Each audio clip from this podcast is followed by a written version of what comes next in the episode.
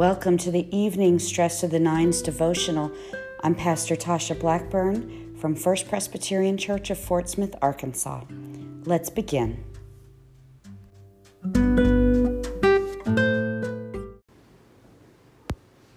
Hello there. It is 9 a.m. on uh, January 10th and Stress to the Nines has returned. It's Tasha Blackburn. I'm usually your evening Stress to the Nines, and this morning I am your morning Stress to the Nines. Just for this week, I thought we would focus. You know, it's a new year, it's been a hard past year, it's been a hard new year uh, for many of us. Uh, and I thought we would focus on what we're working on in worship together.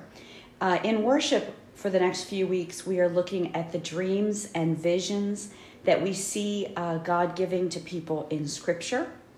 And once that canon was closed, once Scripture uh, had been formed into the Bible that as we know it, those dreams and visions did not stop. Uh, God continues to send dreams and visions to his people, uh, even today.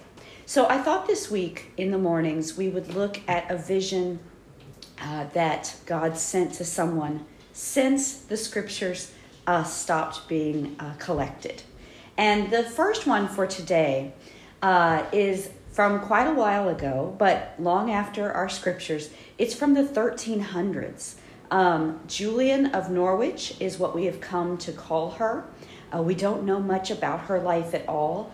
Uh, we know, though, that when she was 30 years old, she had a series of dreams, um, most of them in one night, uh, and then a longer one uh, one night later. There were 16 in total uh, dreams and visions of Jesus in those two nights.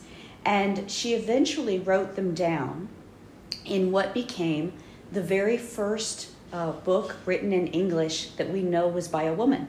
So they became the very first uh, female English author uh, that we have. And you can read all about those visions she had, 16 of them. Uh, but the most famous um, message she received from those visions was she saw the suffering Christ in front of her. She saw him with the crown of thorns on his head, uh, and she saw uh, the pain in his eyes. But contrasted with that pain and that suffering, he said this to her All shall be well, and all shall be well, and all manner of things shall be well. Imagine that the suffering and the pain uh, next to such a message of hope uh, that she awoke with the next morning. And when we add to that what we know was going on with her at the time, she was suffering.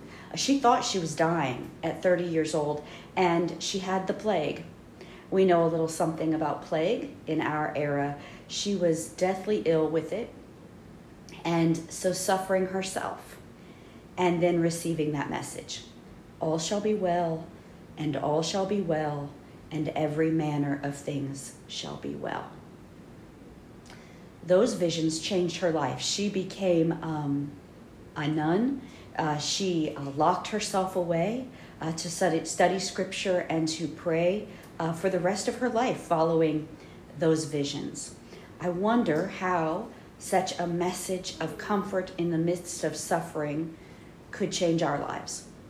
How could the message, the dream, the vision, in this new year of in the midst of pain, all shall be well, all shall be well, all manner of things shall be well. How could that change your day today, your week this week, your life? Let's offer that in prayer today.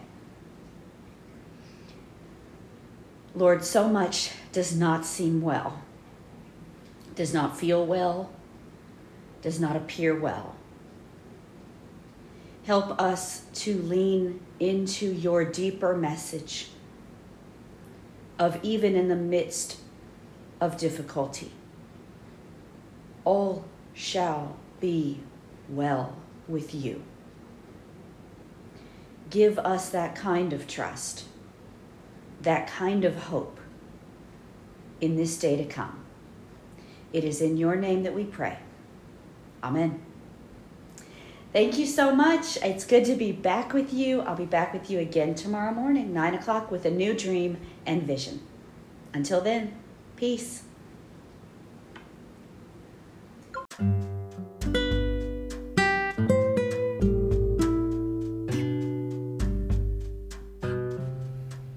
Thanks for joining me for this evening devotional.